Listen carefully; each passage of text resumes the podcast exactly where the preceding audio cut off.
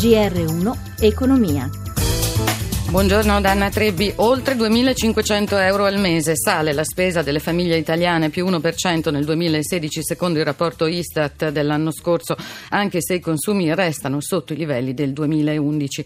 Più contenuta invece, 1.000 euro in meno, quella delle famiglie di stranieri. L'Istituto di Statistica rileva inoltre che se tra, da un lato si riduce la differenza tra nord e isole, si amplia il divario tra città metropolitane dove si registra un balzo addirittura del 10% e i comuni periferici.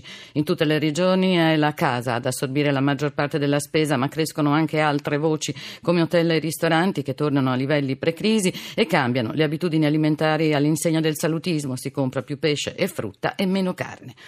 E veniamo ora alle borse europee stamani in ordine sparso. Milano è positiva, negative tutte le altre. Ci aggiorna in diretta da Milano Sabrina Manfroi.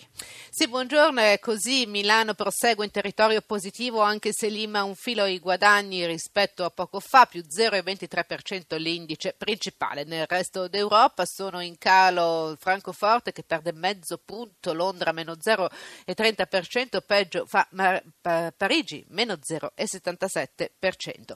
In ripresa intanto il prezzo del petrolio che ieri ha avuto una frenata, a Londra il Brent torna sopra i 48 dollari al barile.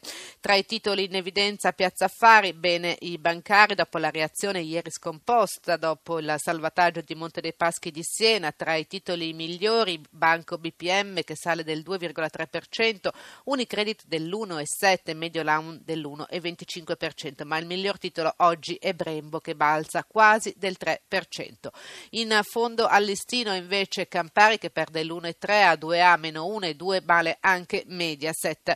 Lo spread è a 165 45 punti base, il rendimento decennale al 2,12%, l'euro è a quota 1,1360 sul dollaro e nel pomeriggio sono attesi i dati dagli Stati Uniti su occupazione e indici di fiducia. Linea Roma. Grazie Manfroi. In corso a Roma, mentre vi stiamo parlando, la presentazione del primo rapporto sui dati statistici delle attività dei notai. Riguardano la compravendita di beni mobili e immobili, l'erogazione di mutui, le donazioni, nonché le attività delle imprese e delle società.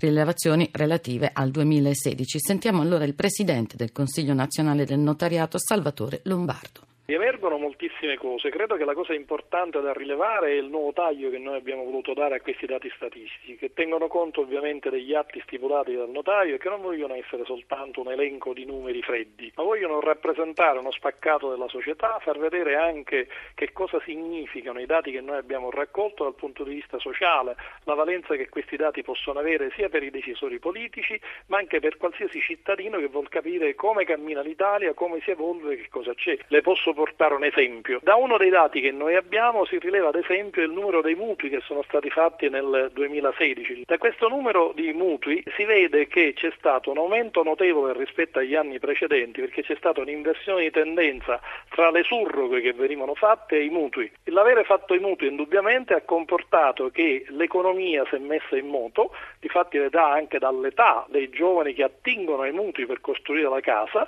ha rimesso in moto un'economia e questo leggero miglioramento dell'economia che noi stiamo riscontrando anche nel 2017, nella fine del 2016, indubbiamente nasce da questo elemento. È un elemento rilevante che fa capire tra l'altro che gli immobili abitativi vengono acquistati al 50% quasi dagli uomini e dalle donne e fa capire che moltissimi giovani attingono proprio i mutui per realizzare la loro casa. E quindi questo è un dato che va segnalato che se si aprono i cordoni della borsa nei confronti dei giovani e quindi aprendo aperture di credito, l'economia l'economia gira e migliora. Stefano Capogna in regia, Anna Trebbi in studio, buon proseguimento d'ascolto.